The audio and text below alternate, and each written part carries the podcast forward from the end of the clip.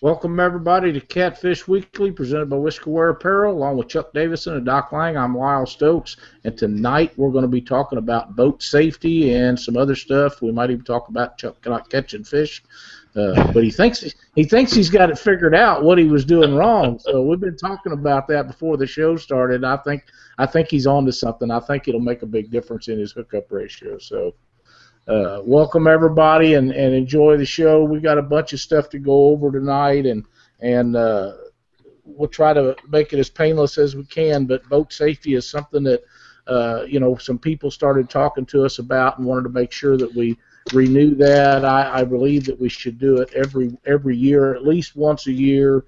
And uh, you know, uh, even some of our sponsors had called us up and said, "Hey, you really need to get on that." So we we decided that, that we just go ahead and, make it happen. How you guys doing tonight, Chuck and Doc?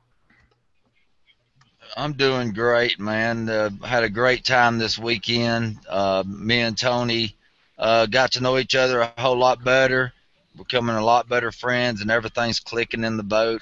We didn't do as good as we wanted to in the tournament, but you know that that'll come with time. We're um, we're we had a really good time. That's all that matters. Yeah. Cold in? Ohio. You guys, It's- what's going on with all that snow over there, man? Only- hey, only in Ohio. Yesterday, or I think it was Saturday, we saw all four seasons in half an hour. You know, I, I see these pictures from Heath and, and Jason Malone and, and Chris Workman and Claude Reynolds and all them guys, and, and you know the way they're on me about them sorry ass uh, baseball teams that they they watched. I didn't really feel sorry for them because I knew the Reds' opening game was coming up. But you know, when you started showing pictures of that stuff from from uh, Ohio, I'm thinking, well, it ain't just them. Somebody else is doing something wrong out there too. it, was, it was wicked over the weekend. So I, I guess it was Saturday and Sunday both. yeah, we had a lot of high winds, uh, and uh, it was snowing. I know. Uh, I helped my son move some of his stuff, and it it it started snowing on us as we were finishing up, and it, it was it was Uh, we got home and it started raining and then it started snowing and then the sun came out and it melted all the snow.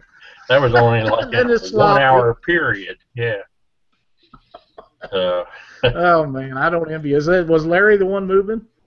no, Travis was. Okay, I don't know. I have, don't know him, but uh, that's a terrible weather to be doing any of that stuff with. But you know, it's got to be done, and and you just Oh, have yeah. to do what you have to do. So, Yeah. but I'm glad you guys was able to to weather the storm. Heath Malone says they had 50 mile an hour winds, and we've had 40 mile an hour gusts for the last three or four days here, and and uh, you know it's just miserable weather to try to do anything. We're having 70 degree temperatures, but the wind just blows so bad you can't hardly walk outside and do anything. But Right. Uh, right. I yeah. I, I, want to congratulate you and and uh, and Janet and Claude on your your Reds winning their opening Yeah. game. That was uh, out, Yeah, I watched we the whole game. It was outstanding. Yep, it was a great game, and- they come through and pulled her out in the eighth inning. It was it was really good good watching that. So, Yeah, Chuck, they were what have you losing got on? up to that. yeah, it was. They, They sure were. was. But it, it was it was a good game. It really Yep. was. Chuck, what have you got to start us off tonight with on the safety factors? Well, I want to go over, uh, you know, uh, boat rigging and safety, uh, live well positioning, um, the weight of water, um, and, and stuff like that. When you when you're uh, you know setting your boat up, you know, you need to think about the uh, you know the weight of the water, the cubic inch um, of your container, and exactly how much weight you're going to have in that container when you when you put the water in it. That that's even without the fish. Um, you know, a, a lot of guys, you know, have more room in the back of the boat, which a lot of time that's where most of the weight is anyway. If if you look at your boat when it's sitting in the water, uh, or the water line on your boat, uh, most of the time the the uh, the back end's sitting down anyway. Um, you know, and that's getting the uh, you know the the transom very close to that water line um, and you know it, it wouldn't take very much for a wake or something to come over and and you know ruin your day. Um, you know we we had a situation Saturday where uh, we we went on the windy part of the lake because we had to try to find the uh, the blues because the position we were in we were needing major weight if we was going to be in it to win it. Uh, we wasn't thinking third place, second place. We was thinking where we were at uh, and where we needed to be. So we repositioned, went somewhere that looked good, never pre-fished it or anything. The wind picked up. We had big wakes, which we were comfortable in, but um, a yacht came through. It had to have been running 20, 25 mile an hour, and I've been on Guntersville my whole life, and I've never um, seen a wake come off a boat like this one. Um, it, it, was sitting in the water with the with its uh, you know tail end way down in the water, and I've never had water come over the side of my 24 inch gunnel boat, but I had um, two come over the side. The the the wake the boat put off was coming the same way as the wakes the wind were uh, throwing up, um, but it was out of time just a little bit. And when my boat rocked, um, the wake was able to come over in my boat, and, and my boat filled up quick. Uh, we turned the bilge on. The uh, the transom was about an inch from going under in the back.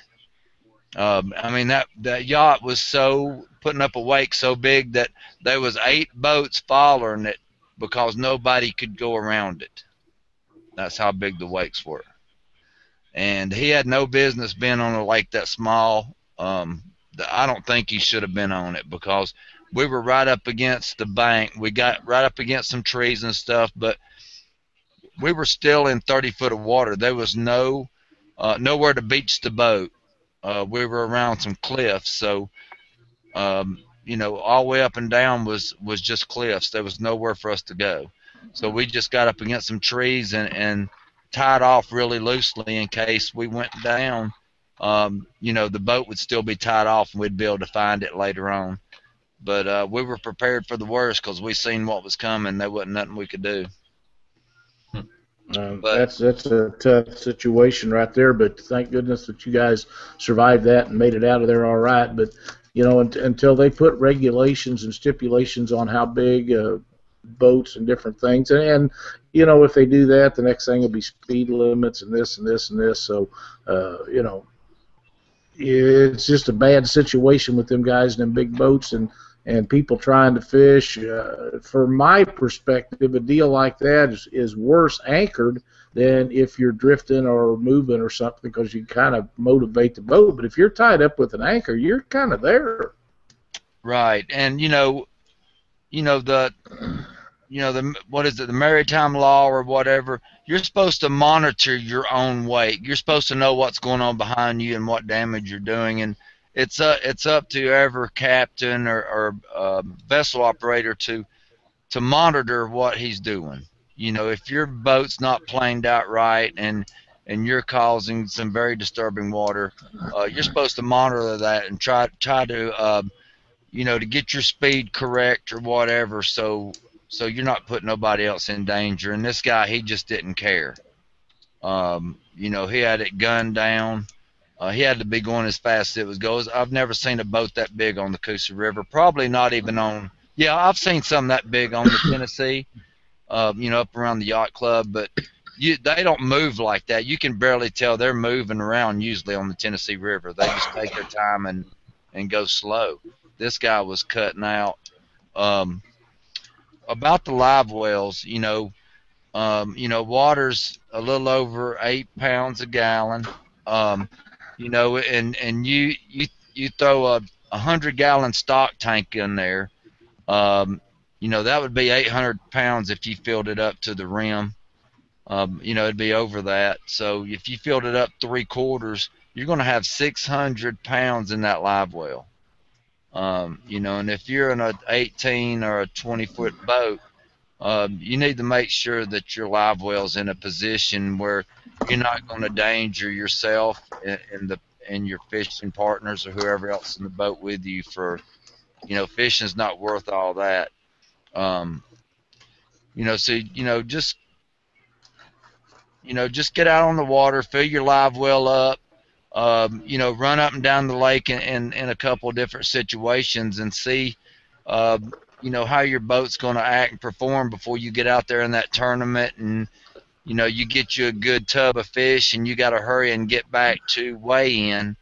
Um, you know, for one, if you got the live well in the wrong place in the boat, you could probably uh, do a lot of damage to your fish, and your fish not might not make it to the weigh in uh, if you slosh them around, bounce them around too much. And also, um, you know, if you get in a bad situation, some rough water, and your live well isn't positioned right, um, and and it, and you're um, having too much capacity that your boat's not rated for in a certain position, uh, you could, you know, get in some trouble in a hurry. Has, has anybody seen uh, a live well put somebody in a, a bad bad situation?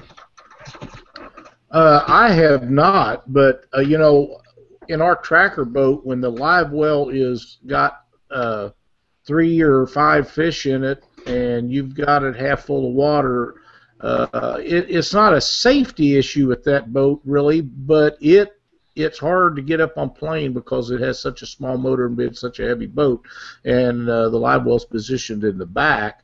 Uh, but you know you have to be careful if uh, if you're in a rainy situation where it's pouring down rain and water's getting in that boat with the water that's in the live well and the water that's in the bottom of the boat before the bilge gets it out that's a lot of weight and uh, like you was talking about, people have to understand that, that those boats are only rated to, to for so much weight, and, and you fill them up uh, with fish in a live well, and then it's raining, and water gets in the bottom of that boat, and you don't know how much is in there.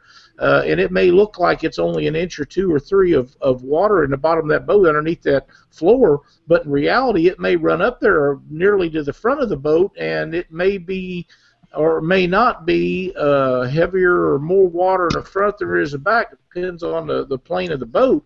And uh, when you figure that up, the width of a boat, if it's seven foot, for instance, and it's three inches uh, thick, deep, that that's a lot of water and a lot of extra weight that that boat's not used to having in there. Plus all your other your gear and people and all that stuff. So uh, that's something they really need to pay attention to. Correct. You know, and I, I see guys they'll they'll set them big hundred gallon live wells up on their front deck, you know, and and got a strap running across. Um, you know, that's very scary. You know, I I know they probably stand up to see over it or whatever they have to do to drive safely, but man, if if something happened where that 800 pounds slid off that front deck, um, and and rushed to the back of the boat, you know that would be it'll break your legs. Yeah, I mean, and you know, even if it, even if it the the tank didn't hit you, just the weight of the water uh, rushing from the front of the boat to the back, it it would it would have to stand it up. I would guess. Yeah, I think so. Yeah. So. Yeah. And let me iterate on something that uh, Lyle brought up. One of the most overlooked pieces of equipment on a boat is that bilge pump. Uh, people, you need to be looking at them. You need to be testing them, make sure they're working. Uh, when you're out there and you get into a situation, you don't want that. That's when that life that bilge pump doesn't work. That is not when you want to be check, checking it out. You know, take take flip it on. I know mine's an automatic and it's a manual. Automatically, it senses water, starts up but I also have a manual, and I've gotten into the habit that I just flip it on just to make sure I hear that thing run. I flip mine on sometimes whenever we're taking off, you know, and all the water runs to the back of the boat. Just make sure there's no water in it. Yeah. You know, eh, because if there is any, you know, people throwing cast nets and stuff, and you catch fish, and every little bit of water, it all goes right to the bottom of that boat, and and if I ever have an issue with a bilge pump, Uh, if it's a 500, I upgrade it. If it's an 800, like mine is an 800 gallon that's in my boat now, if for some reason I have to work on that, it'll then have a 1600 gallon in it because I want that water out there as fast as you can. And, and the reason for that is, and I was going to touch on this later on the show, but Ben's we're on the bilge pump thing uh, a few years ago, and I think you was at the tournament, Doc. You and Lynn drove over uh, and fished the Jack and Jill tournament. And Ron Workman and Chris Yep. Was over here and hit. They hit a sunken buoy. Now this is the springtime of the year, and when the water comes up, the buoys that are leaking, they'll go down, and the water will come up. You can't see them, so you have to really watch out. You know, this time of the year to hit sunken buoys. And Ron and, and Chris, they hit the sunken buoy and ripped a hole in the bottom of their Lund boat. And uh, we took a couple, three hours to find them. Didn't know where they's at. They didn't know how to tell us where they's at. And we found them. And when we found them, they was up on the bank on the Illinois side of the Mississippi River uh, with all their stuff out of the boat. And and uh, Ron and Sarah was standing on the bank, and Chris was in a boat in nearly knee-deep water with the bilge pump just running as hard as it'd go. Now, maybe a bit bigger bilge pump wouldn't have kept all the water out of it, but you know it's going to get as much out of it as you can. And we got them to safety, and they got Yeah. the boat loaded up, and and uh, ended up getting a new boat out of the deal. But you know, it's one of them things that happens. But any time that I work on a bilge pump, uh, if it's not working right, I'm replacing it. And if it's like I say, whatever size is in it, it's getting at least the next size bigger and probably double. That way, I don't have to worry about. They they use some electricity out of your battery, but what would you rather have a, a, a battery that gets weak or water standing in your boat? I'm getting that water out of there. And, And, uh, and where they're located at, you can't bucket it. No, no, uh, uh, a boat that has a floor in it, you can't get to it. You know, on my boat, there's no way that you can get to it, and you can't get to the plug on it, so you can drain it going down the water because the plug on my on that tracker goes in from the outside. It does not go in from the inside. Yeah. So if you get water in it and that bilge pump quits working, you're stuck with that water till you get someplace to get it out. yeah. It's just that simple. And, and maybe that's not a good design from the boat manufacturer, but it is what it is. And uh, you know, uh, you just you just got to figure out how to how to work them things. But but people, I'm telling you, if you have a bilge pump problem of any kind, most of them bilge pumps have been in those boats since they was brand new. Just upgrade it. Get a bigger one, a new one, put it in there, and then you don't have to worry about it for that many more years again because you'll be happy you did if something ever happens. I promise. Yeah, Yeah, leaves out and all that. Right, and there'll be all kinds of crap in there. that You you find stuff you lost, you forgot about. Yeah. yeah, you got- you got to think that that plastic it gets old, dry rotted, it'll crack, and a lot Really? way a way a lot of those bilge pumps they'll go down into the little uh, plastic screen type assembly, and it kind of twist locks in there. And most of the time when they get old, and you just try to take it out to clean it, um, I mean it just starts cracking and breaking. When they get like that, it's time to go ahead and replace it for sure because it's brittle, it's old, and it's time it's time for to, to freshen it up. I agree. I agree. What else you have tonight, Chuck? Yeah, I was wanting to touch on that live well and um, also, you know, uh, throwing the uh, throw net. You know, I, I think everybody has seen the video with the guy that was throwing the throw net off the front of their boat, and his uh, net got hung on the rod holder, and he kind of spun around. It wrapped around his legs, and he toppled off the front of the boat. Um, yeah, it was summertime. It was probably real funny at the time, but you know, on a cold winter day, it wouldn't have been very funny if he was fully clothed, um, No. you know, and hit the water. Um, you know, and Jason Bridges did a similar thing. I'm really not sure exactly how he's his occurred, no telling. Maybe just if you barely lose your balance and you don't go straight down and you kind of lean to grab yourself on the, uh, you know, to grab the gunnel of the boat and miss. I mean, it could be anything that you know to make you hit the water. And he was alone when it happened, but uh, you know, out there throwing that net, make sure somebody's with you when you're doing that. Um, and you know, keeping an eye on each other because uh, you know, throwing that net, you can end up in the water mighty quick if it gets hung and and you got a heavy net. Um,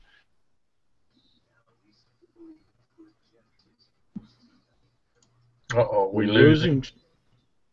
Yeah. Uh, he's been having some internet service, having some internet service out there.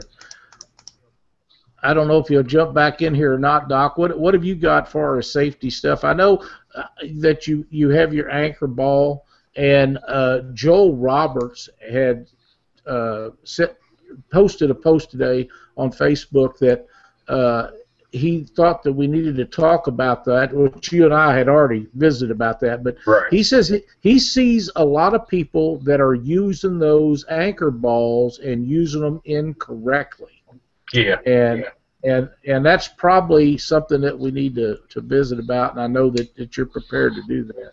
Yeah. So, well, before I do that, uh, you know, these guys right here, these life jackets, those are, you know, um, this month I turned 63, and I'm wearing. I I got one of the automatics this year, and uh, I wear this thing all the time. It's. I mean, man, it it is comfortable. The only thing you got to remember, if you own one of these, you got to carry a regular life jacket in case this one gets deployed. So make sure that if, if you guys, if you have automatic PFDs, that you have another life jacket to uh, use in case that one deploys. Now, is that a Coast Guard rule? Is that a state or federal law? Well, I don't know about that. It's Ohio law. I, I know they told me I had to have another life jacket, and I carry plenty of life jackets on board the boat. But that's what the uh, Coast Guard officer told me was if this goes deployed, you know, it's only you got to rearm the thing. Well, you're not going to take the time to rearm it No. while you're out there fishing, especially if No. you got an 80 or 90 pounder on its strip and reel and taking off. Uh, Well- so he said, make sure you carry another life jacket on board. I am very glad to know that. Now, does that does that uh, mean an extra for anybody that's wearing one of those, or just one extra? No, I think it's anybody that's wearing one needs to So have. if you have th- if you have three people in there and they all have that type of life jacket on, then you need you three should extras. have three more. Yeah, Well, and we do not. Just so we will have. just for deployment. You know, if you deploy this thing, I don't think you're going to sit there like Adam Winder did that one time. I remember seeing a picture of him when his was all. He leaned over to do something. The handle caught on a on a rod holder and it deployed on him because he sent Right. sent us pictures. He goes, "Hey, this is not fun," and uh, here it is all puffed up around his head Yep. everything. So I you know, at that point, that. yeah, at that point he's got to let that thing back down, and then, you know, now you're out of life jacket. So that's the reason they they told me make sure you carry another one on board. Yeah, I, I didn't know that that was a rule, but uh, we always have a we have a spare one in the boat. Uh, you know, the, our boat's set up for two people to fish out of, and uh, you can carry more people than that on it. But uh, the Right, seating it- it's made for tournament fishing. You know, so yeah, um, we will we will have uh, at least four, our two plus plus one yeah, two more. uh, yeah, in there and uh, and make sure that's right. But people, you got to have those. It's a law to have them. Uh, it's a very good idea to have those things on whenever the big motor's running. If you're any ways uh, afraid of the water in any way, you should wear it all the time. And children should always have one on. Uh, you know, unless the boat is parked someplace. I, I just uh, I know in Illinois, if you if the boat moves by trail by trolling motor and you have a kid that's under 15, they will write you a ticket. If you don't believe me, ask J.D. Richardson and Chris Cordia. They are living proof that it will happen. Bobby Miller says he went for a swim at Winter Blues with his life jacket when it didn't deploy. He'd had it a few years, and the two CO2 cartridge became unattached. So uh, be a good idea to check those and make sure each that they time. are Yeah, yeah, make sure everything's working and they're all doing what they're supposed to do. yep. So Chuck, are you back with us? nope, he's in and out. Yeah. The other thing in- I've been doing is I've been putting on the, the kill switch, the lanyard to the kill switch, hooking it up. Uh, that's going to take me some getting used to because I'm used to getting up off of the boat and I forget about that thing and then I keep pulling it out. And, You know, the motor will be sitting there running and then all of a sudden it dies and I'm looking back, what is going on? you know, so so I was Right. watch I was watching the bass guys this past weekend, and I see those guys uncoupling their their uh, uh, PFDs and then just dropping them in the thing. But I, I haven't. I, I'm just trying to get in the habit of keeping that on all the time from now on. Yeah, it's it's a good idea, and and um you and I are really close to the same age, and and we're not either one getting any smaller, and so safety is a large factor to to to people. Uh, you know, uh, us full-figured guys and and guys at our age, uh, women too. It, it doesn't really. It, women women too. Uh, and if you have something wrong with you, if you have a bad leg or a bum shoulder like I have, or if you've got some you can't swim like you did when you was kids. You can say Yeah. you can do all that stuff all you want to. Reality in your mind, you know you can't do what you could do when you was 20 years old. It just doesn't work that way. Yeah, it's, it's not going to happen. So I, I can't. You know, my boat is a big boat, uh, and I had a guy tell me he said, "Well, one of the best ways to get into that boat is to get on the motor and then just use the have somebody push on the tilt and swing the motor up, and then you can step on the back." Well, that's that's true, but you know, I'm still a pretty big guy, and uh, you know, it's going to be tough for me to get up Well- on that motor. So. Since you brought that up, a week or so ago we was talking about that, and I said something about the ladder system. And this is the ladder that I was talking about. These things don't weigh nothing. They don't take up a lot of room in your boat. They fold up, and if somebody gets over the side of the boat, if I fall in the boat and I can't get in our boat, Cindy's going to have to use this to get me in. She can't pull me in the boat. Yeah. But if you can clip this, it's wide enough. You can get it over any gunnel. It'll go over the back of any boat. Set that in there. Crawl up them three steps, and you're back in the boat. If it's cold, if the weather's bad, anything that goes wrong, and this is not a law, people. You don't have to have one in. I feel like it's a necessity for us. So think about that. Uh, you know, when, when you're thinking about things that you really need to have in your boat, if you're near 60 years old like I am, and you're a little overweight like I am, and you have something wrong with you like I do, this is a necessity for us. We need to keep That's it in the good boat, and, and, and we've left it before. We don't always take it with us, uh, but we should, and and I'm going to try to do better. To you know, it, it's it's just something that you should do uh, for the safety of whoever's with you and yourself. Uh, they're just a few bucks, and they don't take up no space. So it's just something to think about. Yeah, and uh, let's see, Cindy just posted. How do you check to see if the CO2 cartridge is unattached? On my unit here, it's got a there's a there's a green window. I don't know if it's hard. It's it's right there. There it is. You see that green Mhm. right there, and that's telling me it's armed. It's ready to go. If that detached from it, that will turn red saying there is an issue with this jacket. So Uh, that's those are great, great uh, life jackets. We have the Cabela's model, and I'm sure that one or two companies probably make all of them. yeah, And I believe that there is a way to tell on every model if they're active or not. Uh, I believe that's part of the deal with those. They have to have a way to tell you if they're armed and ready to go or if there's a problem with them. I, I think that's right. yeah. The reason I bought this one is the pole handle is located right here. It's on the inside. It's not hanging on That's the it. bottom. I can guarantee you that if that was hanging down in the bottom, I would hook it on one of my rod holders. Right. So Right, that's a great idea. This one. That those are very well made, and, and Mustad's a really good product, and that is excellent idea of putting them on the inside there. Uh, Greg says that either the ladders like I showed or rope ladders are required in Canada.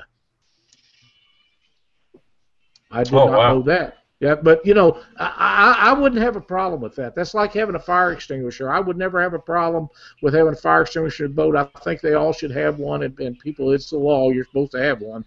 But you know, things like that just is common sense stuff to me, uh, and I never have an issue with with the common sense deal. Now, uh, well, I won't get into I- politics, but I carry two fire extinguishers on board my boat, and they're they're not them little ones. They're the big ones. that's right. You know, ten pounders.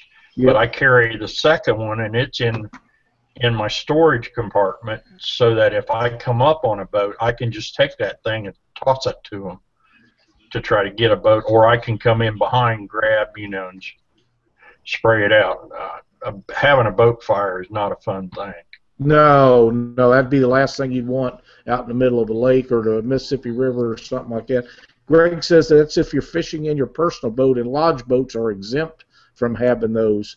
Uh, I'm surprised. I would think if they make you put them in one, they'd make you put them in them all. But you know, I, I just think they're a good idea. You know, for especially Yeah. for for people that's getting a few years on them, and, and like I say, I'm pretty full figured. There's there's no skinniness to me left at all. That all left years ago. And uh, I, honest to God, I, I'm not sure I could get in uh, that monster cat unless I done like you was saying and crawl up on the back of the motor and hit that trim button and tilt the motor up. I, I I don't think I could get over the side of it. It's just too sets too high out of the water and and uh, it's very safe. I feel very comfortable in it. I would do not worry one bit about getting hurt or anything happening in that boat or falling out or nothing like that.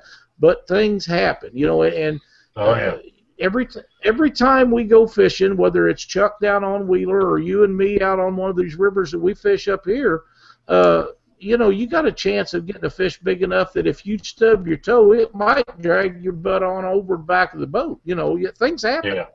And well, uh, Jerry, you know, you Jerry gotta. Dillard posted about there. Jerry Dillard posted. He said, "I went for a swim last February.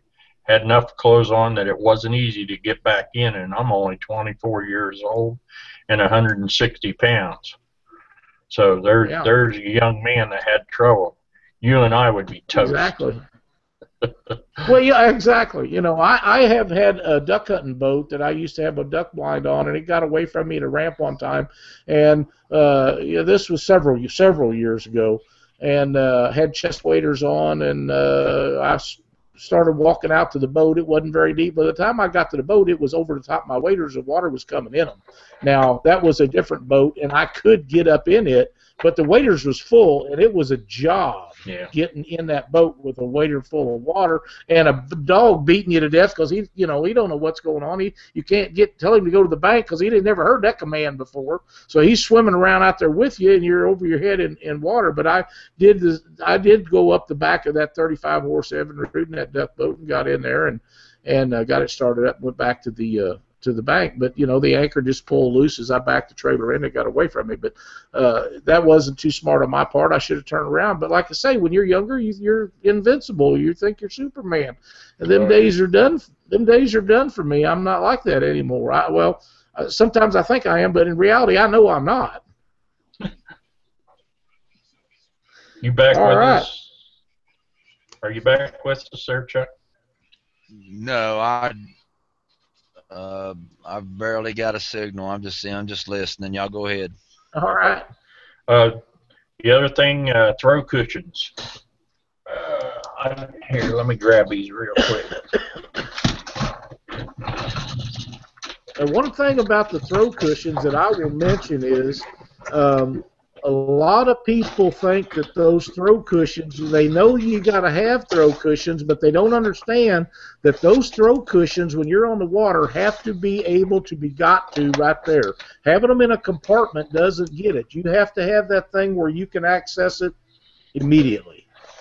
Yeah, one thing I found out last year was I was up on Indian Lake and they told me that this throw cushion that I've had on my boat for about 16 years is illegal because of this thing right here. Well, There it is a tear. There's a tear on that throw cushion. That and the fact that this cushion is not the specified size that it's supposed to be.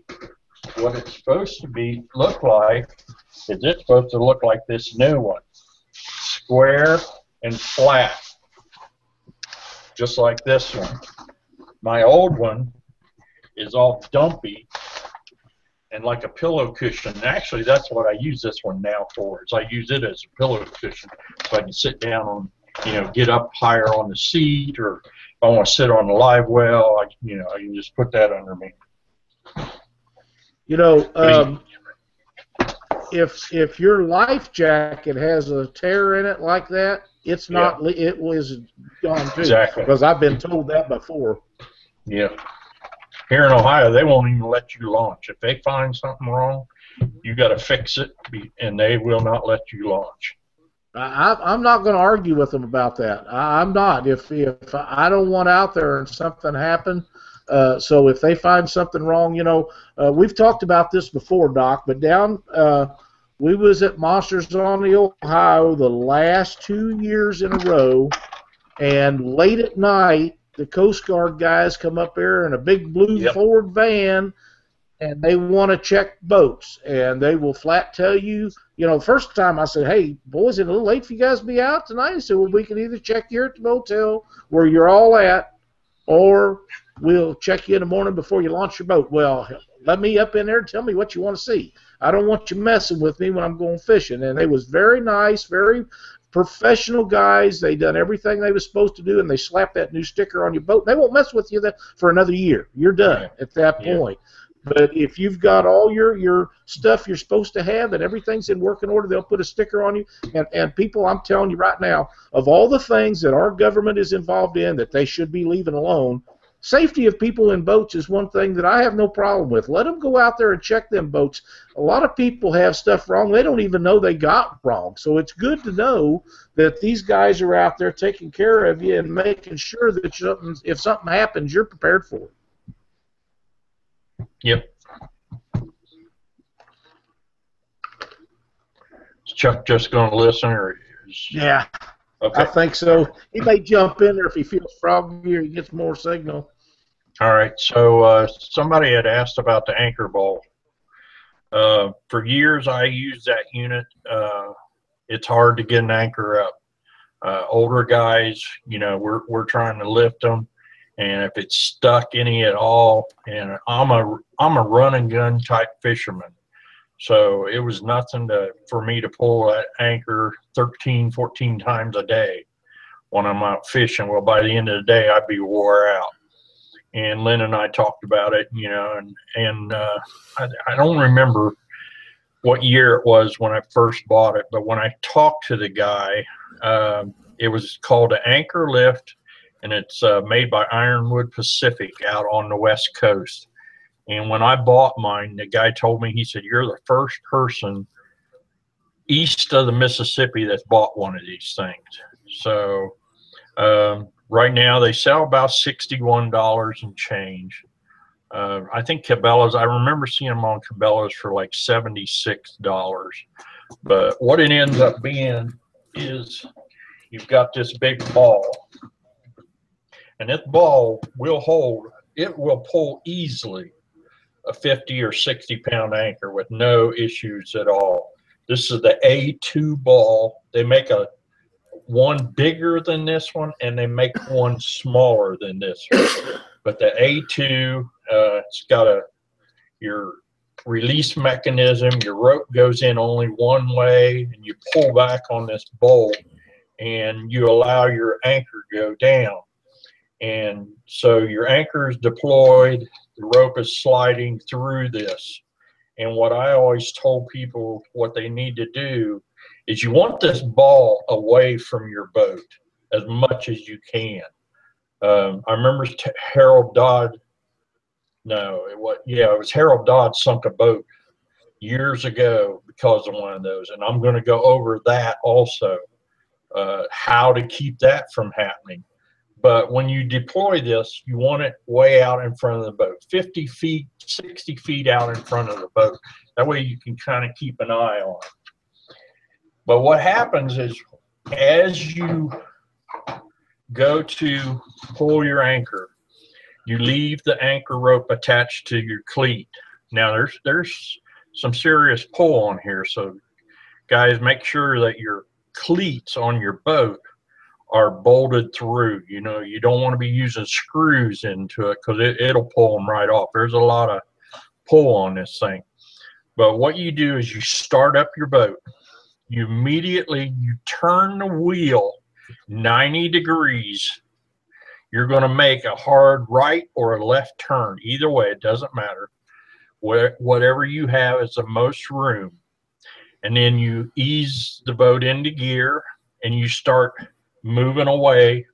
The ball is out in front of you and you turn you know, completely to the right. Uh, I'm going to go, we're going to turn to the right. And as you move, that rope is going to start pulling. That ball is going to go down. It's going to pick that anchor up, and then it just winds it right up as you move away.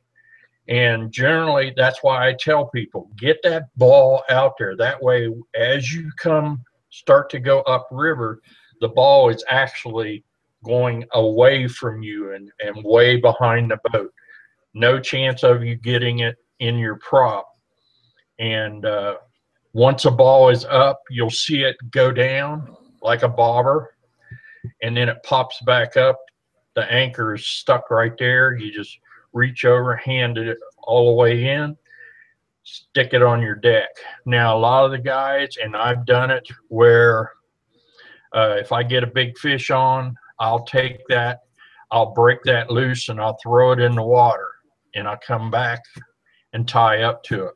One of the problems, and this is what happened to Harold, and I had done it a bunch of times and I just never thought about it, was that tail end of that rope was actually hanging below where he was hooking up to. And he had what he did was he drove up to the ball and the rope was hanging down.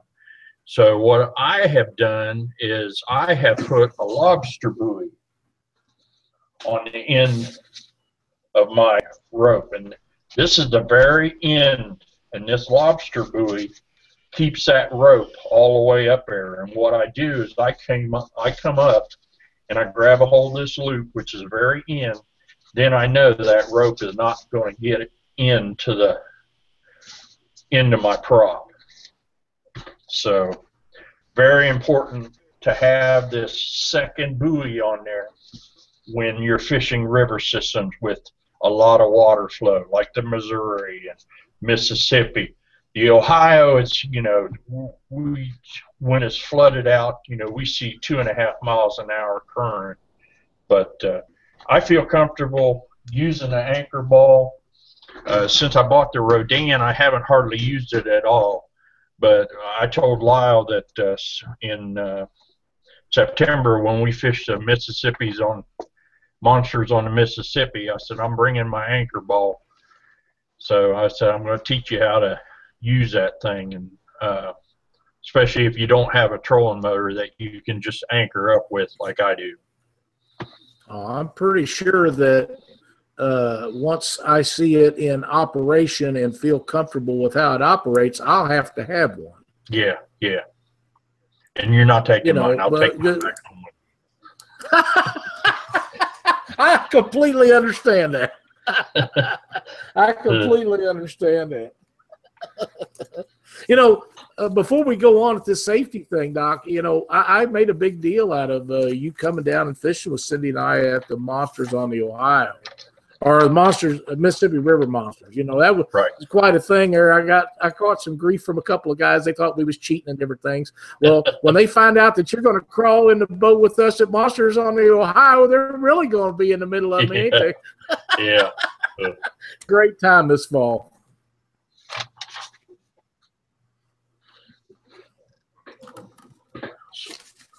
I'm looking what at my you... I'm looking at my notes over here. I don't know what had okay. what Chuck had. So I I don't I think Chuck was was pretty much down with with a lot of his stuff.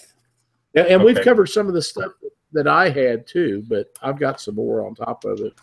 Uh, signal devices. Uh, my boat has a piezo horn that you cannot hear I mean, I can, you know, Lynn can hear it if I push it, but another boat. So what I've got is I've got an air horn that uh, you just keep, not the kind that you push down on. Not, I don't have one of these type. Let me get it. I don't have one of these type. I've got like a, a bottle that I can put compressed air in, and and I mean that that thing is loud. So. That's a good idea. That's Or you can use a whistle, but you know generally you can't get your breath if something's going wrong. So if you have an issue, you're out of breath. Usually, you're right, and, and I have whistles and horns both on both of our boats. yeah, but uh, you know, but uh, you know, the air horn is something I hadn't thought of. That that's probably a great idea. yeah.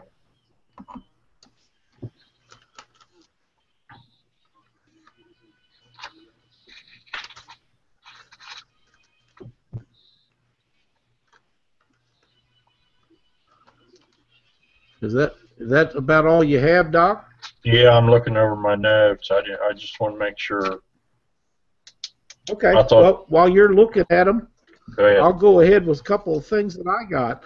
Uh, right. We talked about this a week or so before, and one of the things that I think that everybody should do is have a good sharp knife on the front and the back of the boat in case somebody gets tangled up in an anchor rope. Because I know there's a lot of people that anchor fish, and, and there's a lot of people that have ropes on the side of their boat so they can tie up when they go to dock or whatever, and you can tie, get your feet tangled up in them, fall over. If you have a knife at the front and the rear of your boat, and make sure everybody knows where it's at, where they can cut them loose and they can get away and they can get back back in the boat with no harm, no foul. Um, water. You know, we talk about being on the water, but in the hot part of the summer and even in the wintertime, you should keep water in your boat to stay hydrated. Uh, I know it's a lot of fun, and people think about all the stuff that, that they're doing out there, and they're catching fish and carrying on, but you got to have something to drink, and water is what they recommend. I drink a lot of tea. Uh, I personally, I don't see where that's a a major difference because it's just something that's flavored. But uh, you know, water. We keep water in water bottles in the boat with us. Uh, we drink Yeah. a lot of tea. We usually have some soda, different things. But if you if you if you don't have it and you're not drinking it, the next thing you know, you're gonna be dehydrated and and you can you know kind of get dizzy and different things going on. You don't know what's happening. So uh, keep water in the boat every boat should have a first aid kit in it. And I know that for the most part that's not a required thing, but you can get a hook in your finger. You can cut yourself with a knife. I've done all of those things and many, many more things. Uh, keep a first aid kit in there. And nobody likes iodine or Merthiolate or whatever your your uh, poison of, of choice is, but you should have some kind of antiseptic stuff in there uh, because these hooks have been in and out of the water unless it's brand new, and then then it's not clean. You know, they got something on them to keep them from rusting when they come from the factories and stuff. So keep something in there. I recommend that you have emergency phone numbers in your phone. Everybody's got a phone these days, and if you don't, it's really simple. You just make you a little book, and that, that which leads me into the next thing is uh, Ziploc baggies. We keep Ziploc baggies in, and we put bait in them, and we put the bait on ice. Uh, we got gallon size, we got sandwich size. I wrap my rigs that I pre-tie up for a fishing tournament, and I put them in the snack size ones, and I put them in my, my bag for, for fishing the tournament. Keep those Ziploc baggies in there. You can put your phone in it. You can put phone numbers in it. You can put a, I believe it's called a VHF radio, which I keep saying I'm going to get one. I think that that is something on the big rivers, especially where there is barge traffic, and I know that includes Wheeler and places like that. I think that that's something that, that you really could, should consider. Um, you can contact those barges if they're coming up the river and you're by a corner, or if it looks like they're leaning over your way. You, you say, "Hey, or you get? Do I need to move?" Before they ever get to you, you know, if you Yeah. see them far enough in advance, you can use them when you go to the to the locks and the dams. You go up there, and a lot of times you pull on that cable or rope or chain or whatever they got. Hell, half of them don't work. You know, you're sitting down there for hours on end and trying to figure out why they won't lock you through. It's because they don't know you're down there. They Yeah. can't see you up close to that. But either have the numbers to the dams you're going to be fishing by in your phone and call them. They'll let you through or have one of those radios. If that radio, you can call that guy up on that radio and say, hey, I'm down here, I need to lock through, would you mind? And if there's a barge coming through, he'll say, okay, it's going to be a few minutes and we get this guy locked through. Or if there's nobody, he'll say, okay, let me open it up and we'll get you right in and get you right locked through. Those guys are not trying to be uh, hard to get along with. They want you to be safe. They want you to have fun out on that water. If you're nice to them, for the most part, they will be nice to you back and uh, they just but barges coming through those locks take precedence. They're going to take those barges first, and it doesn't matter if you're in a fishing tournament or not. Now they don't care because the barges just they have to have the the the right of way, and, and they do. Um, watch for the sunken buoys. We touched on that. Uh, sunblock. Um, a guy that that I respect greatly, uh, Mark Davis with Big Water Adventures. I watch him on television uh, every week, and Mark is a really good guy. Him and I talk uh, online and on the phone once in a while, and and uh, we're trying to talk to him about being on Catfish Weekly. And he used to do some catfishing, but he's into this uh, ocean fishing, and and man, he catches some great fish. I watched him today. But Mark has had some issues with with uh, skin cancer from being out on these uh, water all the time and, and not using sunblock. And, and people, it just takes a minute to put on there. Get you some of that soap that Dave Ashby and I know telling who all else sells it that you wash your hands in. When you get done, and don't have any soap smell. and don't have any kind of smells it all on you. can wash that stuff right off of you. I keep a bar of lava soap in the boat with me all the time. I like it real well. But if I'm going to get in the truck or or something, I use that stuff that we get from Dave, and it works really well. Uh, but and it'll take that sun, that uh, uh, sunscreen stuff right off of you. And, and you should always keep that on you. Cindy's on me all the time because, like Doc I was talking, we're none of us getting getting any younger, and that I believe, like I say, I believe it's a VHF radio. These things are, they could save your life. Um, if you don't have a phone, which I know nearly everybody's got one, but if you don't have a phone, that VH radio, and you're fishing navigable waters where there's big barges and barge traffic and tons and tons of people, you should either have the phone or the VH radio or both. Um, Ricky Brackett's a good friend of mine. He's a riverboat captain.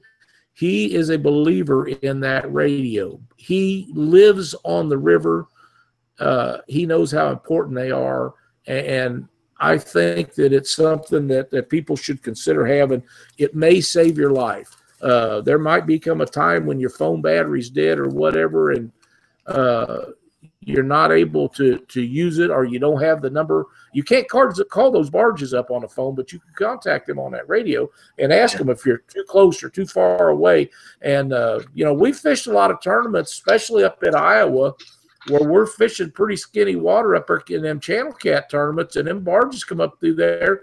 And most of the time you know if they're going to be very close to you or not but once in a while you'll get a, a guy and you don't know if he's a, a new guy or just what but he'll make a big old swing and it'll look like he's going to run run right into you. And if you just, uh, hey, am I, do I need to move? You know, because they can't stop those barges. I don't care if they're going upstream or downstream. If they get too close to you or they don't see and you don't have your lights on or whatever the case is, say your anchor's broke loose and you're floating and you haven't caught on yet, it doesn't matter. They can't stop that barge to keep from running into you. It, just can't happen.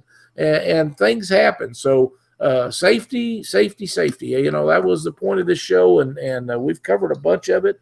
And I'm sure there'll be some some guys that uh, uh, will have some stuff that we missed, and that's fine. If you guys have things that you think that we need to talk about or should have talked about, or we just didn't catch on, leave it on our Facebook page uh, in the group chat down at the bottom of the thing and tell us, you know, you you, you missed this or, or how about this or whatever, and that way people know uh, that they should address that or take a look at it. Or uh, safety is very important these days.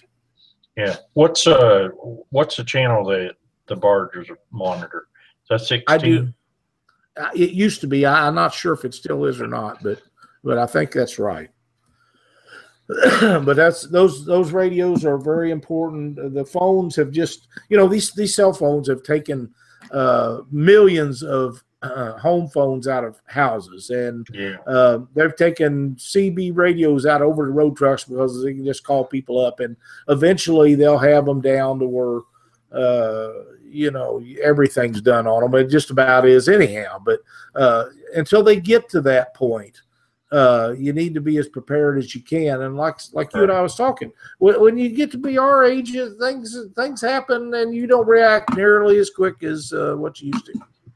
Yeah, and you got to quit bringing that up. So enough of the stuff.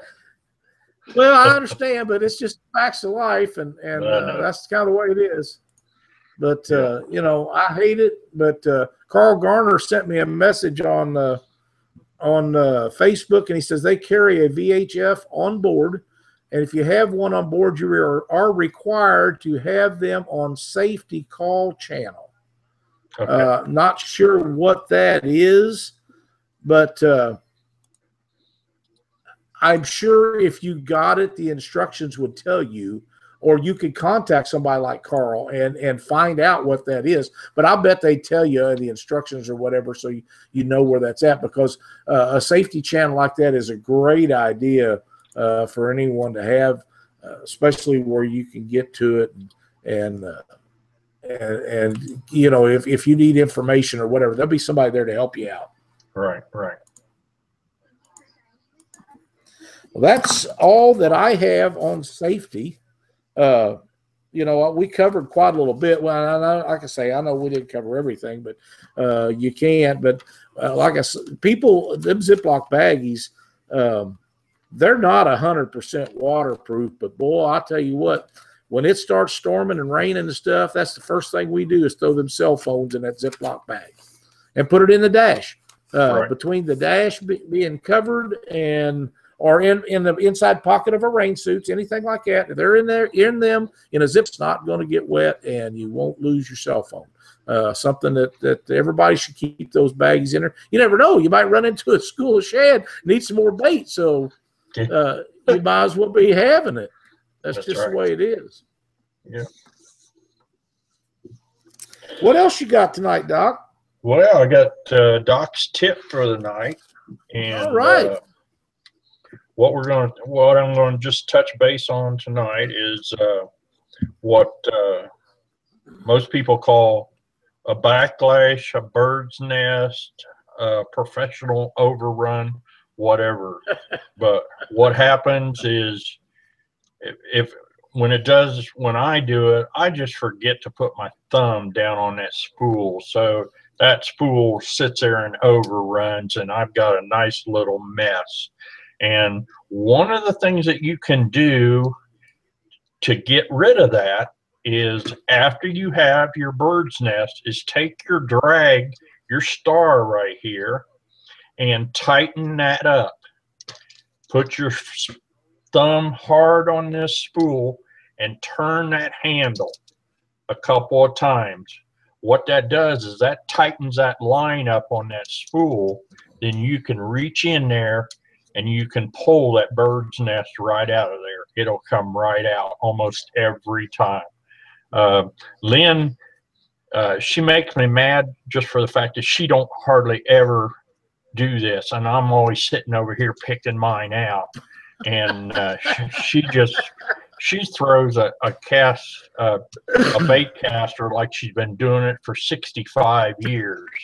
And she, she never has a problem. Me i'm always uh, forgetting to put my thumb down on this thing but that is how one of the easiest ways to get rid of get that out of there and get it back free the only thing you got to remember is once you get that done taking back that star back off of there uh, because that next fish that come along may be the one that you've been waiting a lifetime on. So that's Doc's tip for the night. The back. That's a great tip. That's a great tip, and I've seen guys talk about that, and I always forget about it whenever I get one. I start dragging and dragging, and I got a big mess before it's all over. But that does work almost every time. It doesn't Yeah. work every time, Yeah. but it No, works almost every time. It's got to be really, really bad uh, when you see it growing as you're looking at it, then you you know you most of the time you gotta okay, I gotta bring the knife out and start trimming it out. So if that thing gets to where it's about this big around, the best thing to do Yeah, is set done. it down and get you another rod Yeah. out with a reel Yeah. ready to go because you done lost everything that you had. yeah. So, Well, I want to talk about uh, something tonight that I got through the mail the other day, and it's a book called Tennessee River Monsters, Myths, and Great Destinations. And Doc, uh, Captain Scott Manning wrote this book, and he sent me a copy of it. And thank you, Scott, for that. I have been through probably two thirds of this book, and it's very interesting reading. It talks about uh, how people settled the the Kentucky or the Tennessee area, uh, myths uh, about Bigfoots and big fish, and it talks about walleyes and uh, Catzilla. There's just a great. It, it's it's knowledgeable. It's funny. It's well written. Uh, very good interest. Very good reading. It, it's a it tells you about the destinations if you decide you want to go to Tennessee on a vacation, places to look for, and things to do when you get there. Uh, Scott, you've done a really good job on that. I've enjoyed reading it. I'm not done with it yet, but I'm I'm nearing the end of it, and I do it when I'm waiting on things to dry and different stuff. But if you guys get a chance, get on uh, Tennessee River Monsters. Uh, Captain Scott Manning and send him a message and, and tell him you'd like to have one of his books. I know he'd appreciate it. He's not a sponsor of the show. He's not a sponsor of me. He sent me the book. I am enjoying the book, and I think that you would too. So give it a shot. If you get a chance, you'll like the book. It's it's very well written. Um, any uh, closing statements or anything you'd like to talk about? Tournaments near you or anything this week, Doc? Uh, next week, uh, I'll be in Kingston, Tennessee for the two day Cabela's tournament. Uh, actually, Lyle and I tested it out today. I didn't even know my phone had a video camera that I could talk to him. So hopefully, next week uh, on uh, Catfish Weekly, I'll be coming to you live from uh, Kingston, Tennessee. That'd be awesome. We'll be looking forward to it. And you had great video off that phone. So, you know, as long as you have a good signal, we should be good to go. And it'll be a blast You've down there. And uh, Brent Riddle's done a show with us like that uh, early on on Catfish Weekly's beginning, I think six or seven, something like that. And uh, of course, Brent, he's young enough. He's got all this technology down pat. And he sat in, in his boat and, and, uh, done it, done the whole show out of there. And, and I, of course, I got, I got capability to do it. I just ain't got the knowledge to do it. but you know that's okay. I, I would like to mention um, Cabela's King Cat. Since you brought that up, you're going to be down there fishing their tournament. I was fortunate enough to remember and see. Actually, I seen their post about uh, their live feed for the two day weigh in uh, down at Lay Lake this past weekend, and I got to watch most of both days of weigh-in. I was very proud of Chuck and his partner, and David Arrington and his partner. Them guys got up there and they weighed fish. Uh, they had a good time. They finished, I think. Uh, David got sixth or seventh. I'm not sure where Chuck finished. I know they had a tough day the second day, but they both was doing really good the first day. And you know, cold fronts, things happen. Uh, congratulations to Joey Pounders and um, Jay. They had a great two day weigh in. I was 160 some pounds, I think, and uh, they put some growth. But Cabela's, I want to give you a, a, a kudos for for making that happen. I don't know how many people watched that live like I did, but I enjoyed it very much. And I can turn the volume up if I'm busy working in the shop, and I can listen to it. And if you say David Arrington's weighing fish or Chuck Davidson's weighing fish or somebody's got a big one, I beat it over here so I can see the screen and see who's doing what. And after the first day, I knew that I needed to be sitting here when Joey and them weighed them fish because they had a good mess of flatheads, and uh, and he usually does. So uh, good job on that. Uh, I think that that's some stuff that that is coming to our future of being able to see that stuff. Catfish Weekly is set up to do that uh, for people at tournaments and stuff, providing there is internet connection or internet service uh, that is strong enough to do that. I'm not sure how they uh, string that out. But I enjoyed it very much, and I'm sure a lot of other people did because there was a lot of people that I was familiar with it that was making comments and stuff on the post and and uh, visiting back and forth. So job well done on that, and I'm looking forward to the next one. Uh, I'll be watching you down there, Doc, as you put it on them guys down there at Kingston. I hope so. We'll see. Yep, you never know. I uh, I think we've been going on uh, uh, just over an hour. I think that uh, we covered a lot of stuff tonight, Doc, and, and I'm going to mention that we've done this show now. Next week, uh, Clint Gisling is going to be on the show. We're going to talk to Clint about. Uh, he lives on the Missouri River, real close to it. We're going to talk about big river fishing. We're going to talk about the upcoming Brunswick Wildcat tournament that's coming.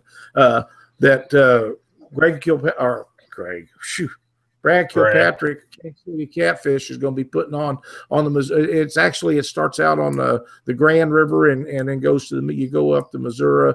Uh, it's going to be a night tournament. They're going to have a great time up there, and Clint knows a lot about that. Uh, when it gets a little closer to the time, we'll probably get Brad on here, and he can go over rules and and uh, all the stuff and, and how you got to get entered and all that. I know Brad would be glad to do it. Uh, but uh, Clint will put on a really good show with us. He knows about big water fishing. He fishes the Missouri to Mississippi. He fishes Lake the Ozarks and Truman and all the stuff in between. It'll be a really good show. He's a very competitive tournament fisherman and he's a good fisherman. He's a really genuine guy. So we're looking forward to, to having him on here with us next week. But if that is it, and I, as far as I know, that's it, isn't it, Doc? Yeah, I don't have anything else. Uh, we it looks like we lost Chuck. So Yeah, Chuck's a little bumming about this. He he he loves to do this show as much as the rest of us do, and and uh, when he has internet problems and stuff, he's not a very happy camper. But he tried and tried and tried, and it kept kicking him off because he lost a lot of his his internet connection for whatever reason. And uh, he'll be back with us next week, provided they get all that fixed. And I'm sure he'll be on them in the morning. So for Chuck Davis and Doc Lang, I'm Lyle Stokes. Thanks for watching Catfish Weekly. If you guys happen to watch us on YouTube, uh, if you like what you're seeing, hit the like button and make leave us a comment and tell us how we're doing. We'd appreciate it greatly. And please share our show uh, so your friends can watch it too. Till next week, thanks a lot.